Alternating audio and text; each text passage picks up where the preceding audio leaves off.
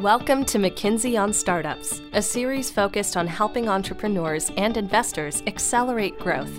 Brought to you by Fuel, the firm's startup practice. Each episode, McKinsey editor Daniel Eisenberg speaks with founders, investors, and industry experts to share the latest perspectives across borders and sectors. Hello, and welcome to McKinsey on Startups. I'm Daniel Eisenberg. Apps that aim to provide on demand emotional, mental, or spiritual support have soared in popularity in the last few years. Some explicitly religious, others tied to meditation, mindfulness, or psychotherapy. This shouldn't come as a surprise given the incredibly stressful world we live in these days, especially more than two years into the pandemic, when many people haven't been able to regularly seek out their normal refuges in person. While mental health or meditation apps like Headspace or Calm have garnered more of the mainstream attention, religion based apps have also gained real momentum of late. VC funding in this area rose from 6 million in 2016 to 48 million in 2020 and more than 175 million last year, according to PitchBook. One startup helping to fuel this surge is Glorify, a freemium subscription Christian daily worship and affirmation app that offers biblical passages, devotionals, prayers, guided meditation, and Christian music. So far, the app has amassed more than 2 million users who spend a collective 204 million minutes each day on it. In just the last six months or so, it has raised 85 million in Series A and B funding, attracting such notable investors as Andreessen Horowitz and SoftBank Latin America Fund. Celebrities including Michael Bublé and Kris Jenner have also invested in the startup. Today, we're pleased to speak with co founder and co CEO Ed Beccle who started Glorify in his native UK two years ago with co founder and co CEO Henry Costa. At the age of 22, Beccle is already a serial entrepreneur, having launched his first business in high school. He and Costa have ambitious plans for Glorify, hoping to eventually build it into a full fledged online Christian community or social network. We hope you enjoy our conversation. Welcome to the podcast, Ed. It's great to have you with us today. Great to be here. Thank you tell us briefly about Glorify and your own journey as an entrepreneur. Well, I'm 22 years old. Glorify is probably my fourth or fifth company that I've started. Glorify is a a Christian meditation app, think Calm or Headspace, but for the faith based community. It's morphed into so much more. In terms of how I look at it and position it, it's building out an ecosystem with Christian values at the core and as the lens of how you interact. So I look at Facebook and the entire community of users there, and I think to myself, well, what ties everyone there together? More often than not, it's hard to come up with an answer. Whereas for with Glorify, it's this this shared belief in the Christian faith, and that affects every area of your life, from the media you consume to how you date to how you donate to how you invest your money. My goal with Glorify as a business is to encapsulate all of that into the ecosystem that I'm building. So that's a bit on Glorify, but I think my journey really started when I was about 13 or 14 and I just begun building random stuff online. I actually first set up a website called likesurge.com. It was somewhere where you could go and purchase Instagram followers or Twitter likes or YouTube views. It was really, really early days. I was super young. I just found it great fun. I went from that into getting type 1 diabetes when I was around that age and I missed lots of school. And I thought, well, why are my parents paying so much money for me to be taught by all these 50 year old PhD professors when I live in Oxford?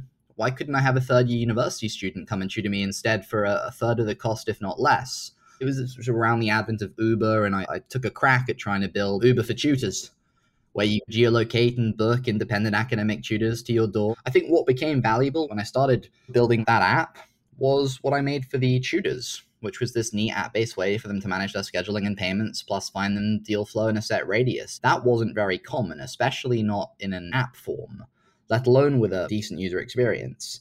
I think that's the case with most startups, that you kind of have an initial theory of why you want to do it, and then the value is maybe not necessarily what you initially thought it would be. I did that for a while and got some traction. I sold it when I was 17 and made some money, not nowhere near as much as everyone thinks I did. But it was really, really cool. I got a special deal from my school to spend half my time at school and half my time working on my companies and my startups. And, you know, I did that from about 16. I went from that into building a couple other different apps and companies, and some went nowhere, some went somewhere fast. I think if you do the things that you love and find meaningful, you tend to do better at them and you're happier because of it. Right. You talk about meaning there, despite the fact that you had created other tech startups before. You've spoken about how Glorify is really the first that you see being more than just a business, and that it's about leveraging technology to change the way people think and feel, and that has become a passion of yours. Can you talk about why this is so important to you in the way that you see the world? Yeah, I feel like that's my overall purpose. When I try and break it down to myself, I want to build things at scale that change the way people think and feel for the better. I feel like too many people work on things they either don't like or feel neutral about. Too many people today they obsess at trying to make as much money as they possibly can. I want to build things that I'm deeply proud of consistently and hopefully make a lot of money so that I can do all sorts of other good stuff with it, including really giving it back, doing the same thing again. That's where I find my joy.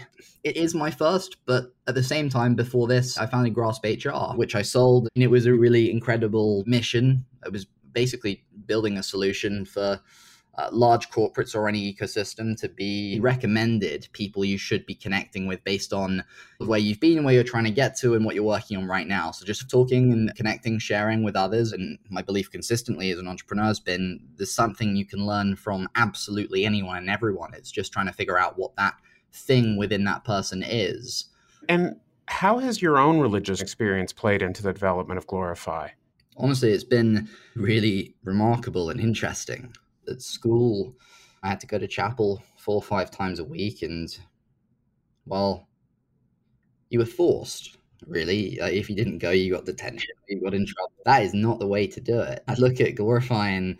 Part of the reason why my co-founder and I, I built it was because too many people today look at this big scary church and strange music sometimes, and it doesn't resonate with a lot of people. So they step back from it. It's a huge shame because having a faith is one of the most powerful things a human being can possess.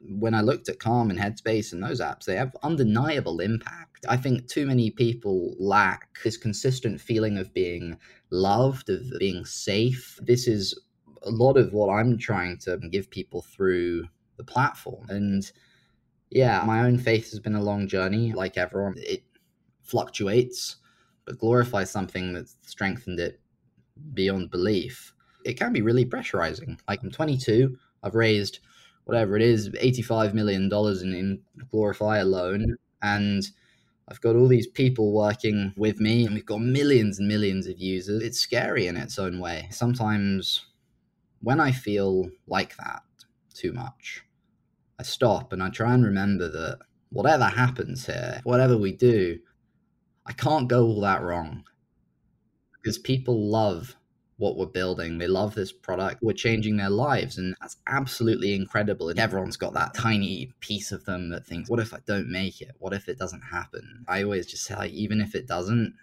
somehow be worth it if I only change one, let alone however many millions I believe we are doing so for. And when I center myself in that, this great weight just gets lifted off me.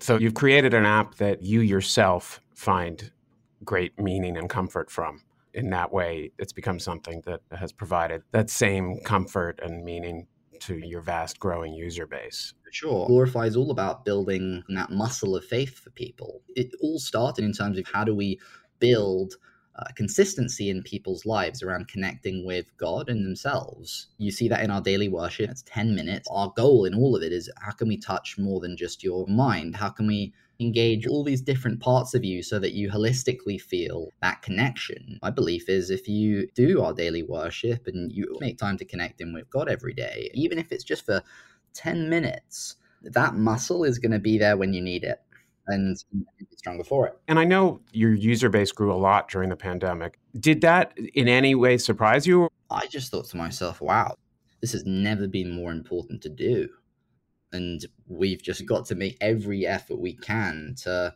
ensure that anybody who can't afford it, for instance, can have it for free. With the pandemic, it's hard to say that. Of course, there are silver linings in all of these things. People have got to know their families better, and they've got to spend time and maybe get some level of peace, or realizing that oh, well, in my job I can work from home, and actually it doesn't make me worse. With Glorify, I loved the idea that we could have millions, tens of millions, hundreds of millions of people sitting at home by themselves and coming on to Glorify and praying with each other and realizing that they are not alone.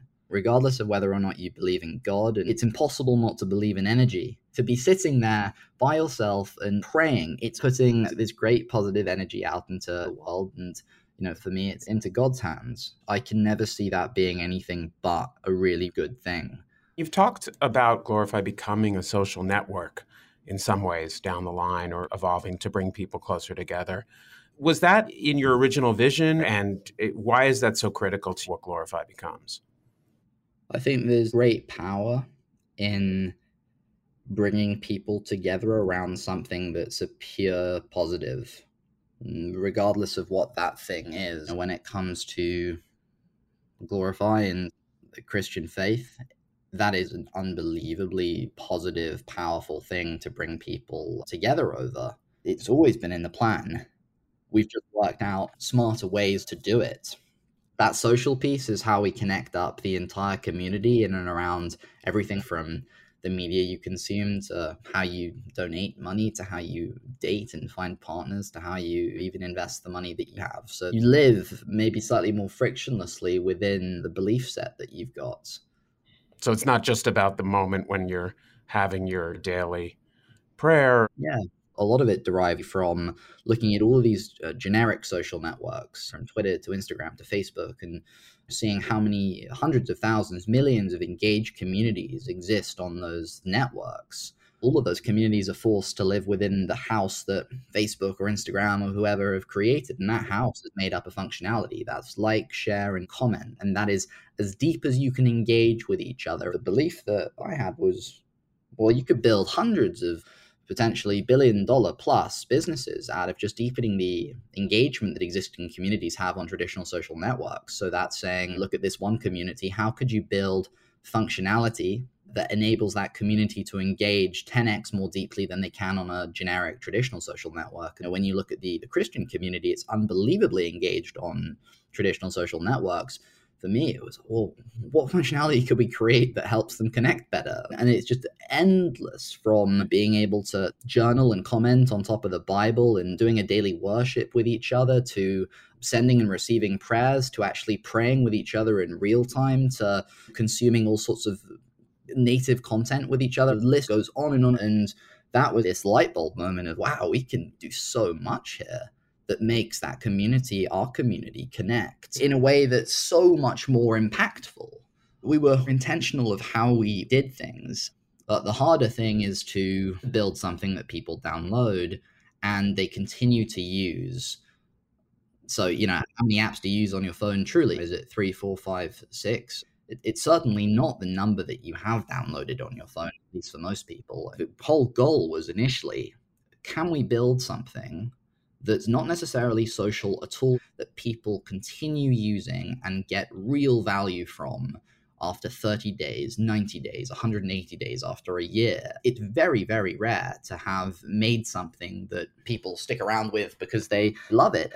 The whole idea was if we could do that, we could build a social layer on top of that initial single player engagement that upped our retention, by the way, through the roof, but also built a K factor and viral rate around what people already love and engage with, thereby, at least on a business economical level, reducing our CPI or our CAC by God knows what. And we're seeing it now. You know, that's often why startups raise money to prove different things out. For us, it was first round. Let's prove that we're the right team and we can get people to stick around and use this initial product we've created. And then the next round was can we prove that people will share it organically and that we can consistently acquire users at a figure that was digestible? If we can prove that out on top of paid conversion after building a product that people love and continue to use, then can you prove that people will pay for it? The money that we've most recently raised was can we prove that we can build a consistent K factor, you know, virality rate around every single user that downloads this product? And, you know, we prove that too, that people will actively share this and bring their friends in small groups, in our case, onto the platform.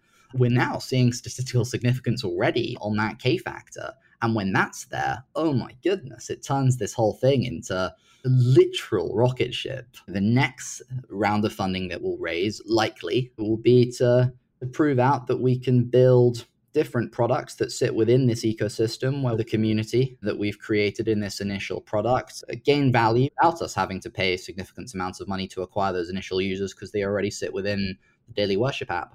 The app has garnered a lot of interest from millions of people, but also celebrities in some instances, which I think you've said has occurred rather serendipitously.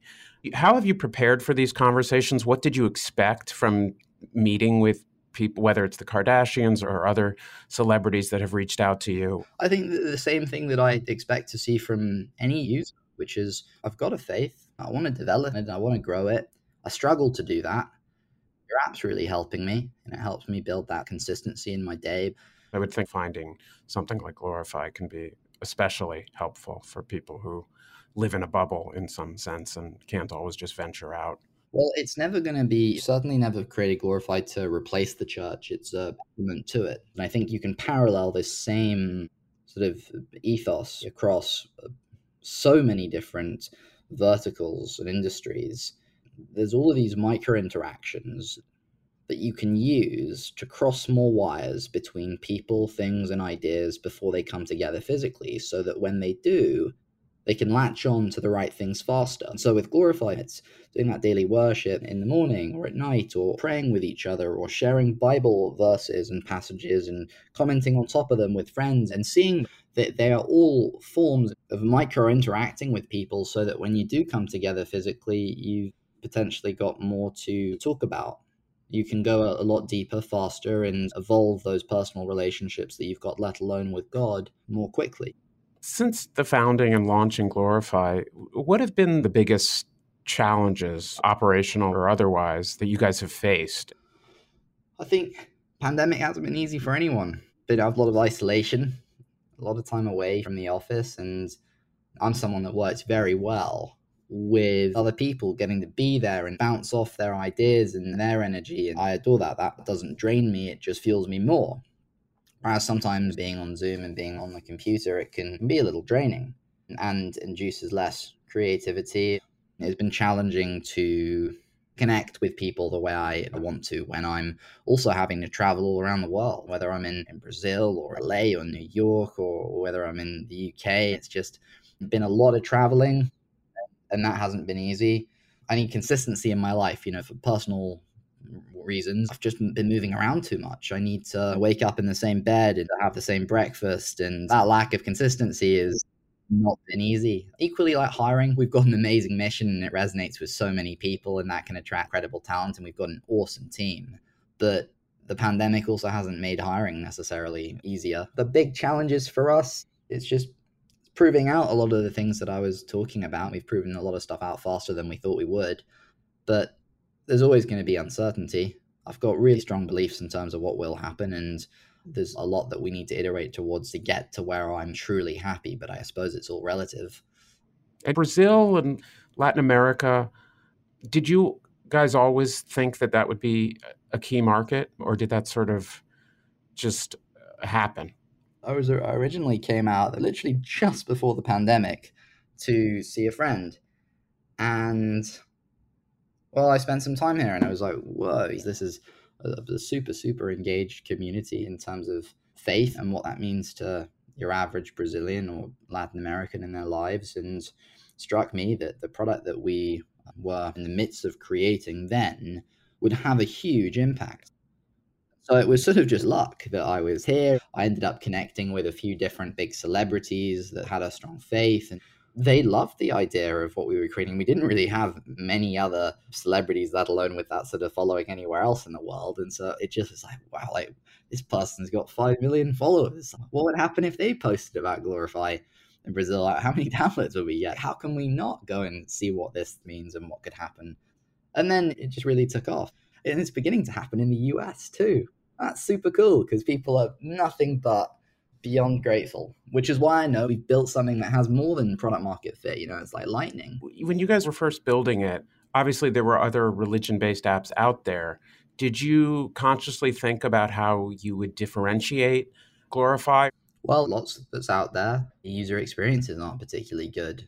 And that's why I don't think they have the retention that they could have. And I don't think anyone's really nailed and and built community right and social right in this context. And me and my co-founder Henry could just see a really clear path to getting it right. That lack of focus is often a, a red flag.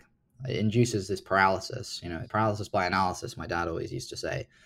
That's just such a huge barrier for your average user. So there's a reason why when you download Glorify, there's a clear North Star and action step for every user to take every day, and that's our daily worship.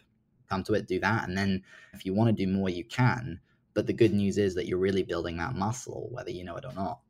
And there was never a specific denomination within Christianity that was part of the Glorify vision, right? The vision was always to sit above politics and sit above all the churches to some degree. It's something that's not meant to push any radical opinion. It's built for you and anyone who is a Christian can gain real value from it. And I was going to ask you about how critical having the counsel of seasoned investors has been for you and your co founder in terms of moving Glorify ahead.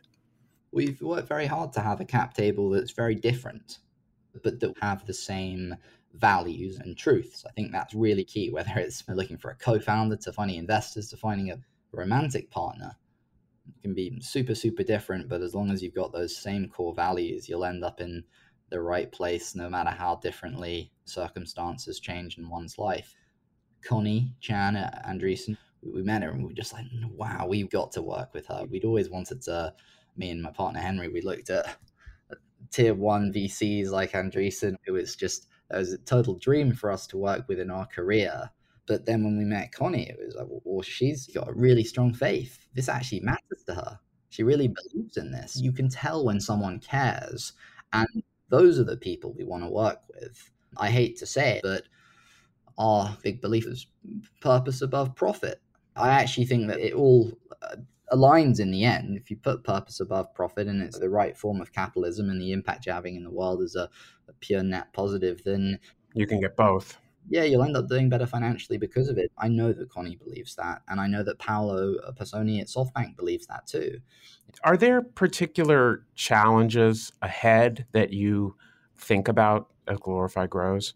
Yeah, absolutely. We're, we're always ultra conscious that the investors that we bring on share the same values. It's easy sometimes for someone to come and say, well, we'll pay this higher price, we'll give you more money. But then actually I don't get the best feeling from you and I don't think we have the same values. I think you're in this for different reasons. We've just got to be conscious of making sure we've got the right stakeholders. And by the way, I'm by no means saying you've got to be a Christian to invest in Glorify. And the same with working for us. I mean, we just want the best of the best, no matter what. But I do think you're only going to be the best of the best if you're also in it for more than just the money.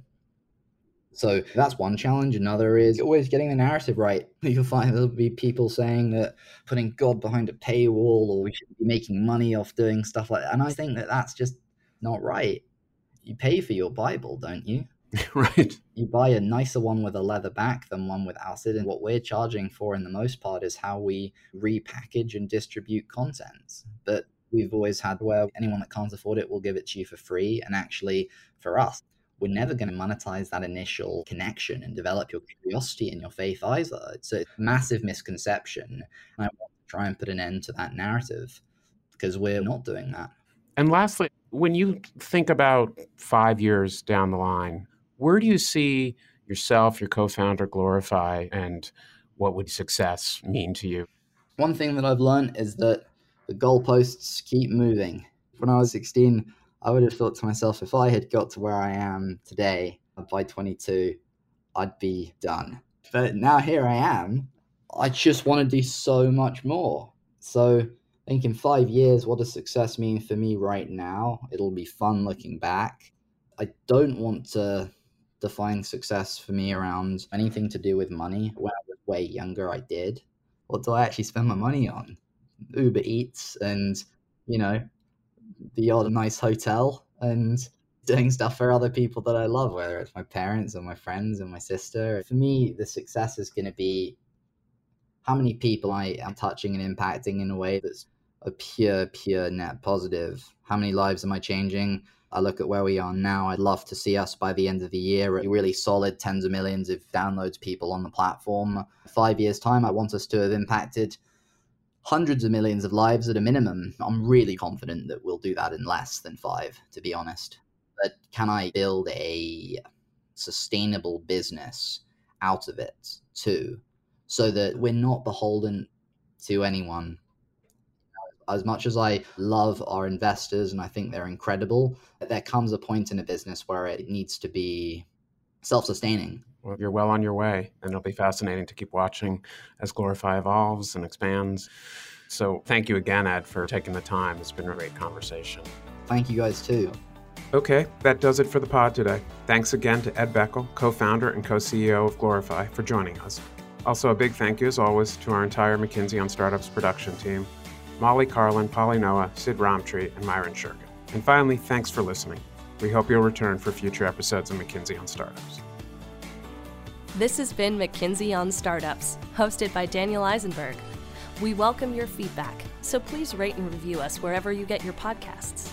Hope you join us next time for more broad global perspectives on the challenges and opportunities for accelerating growth. Thanks for listening.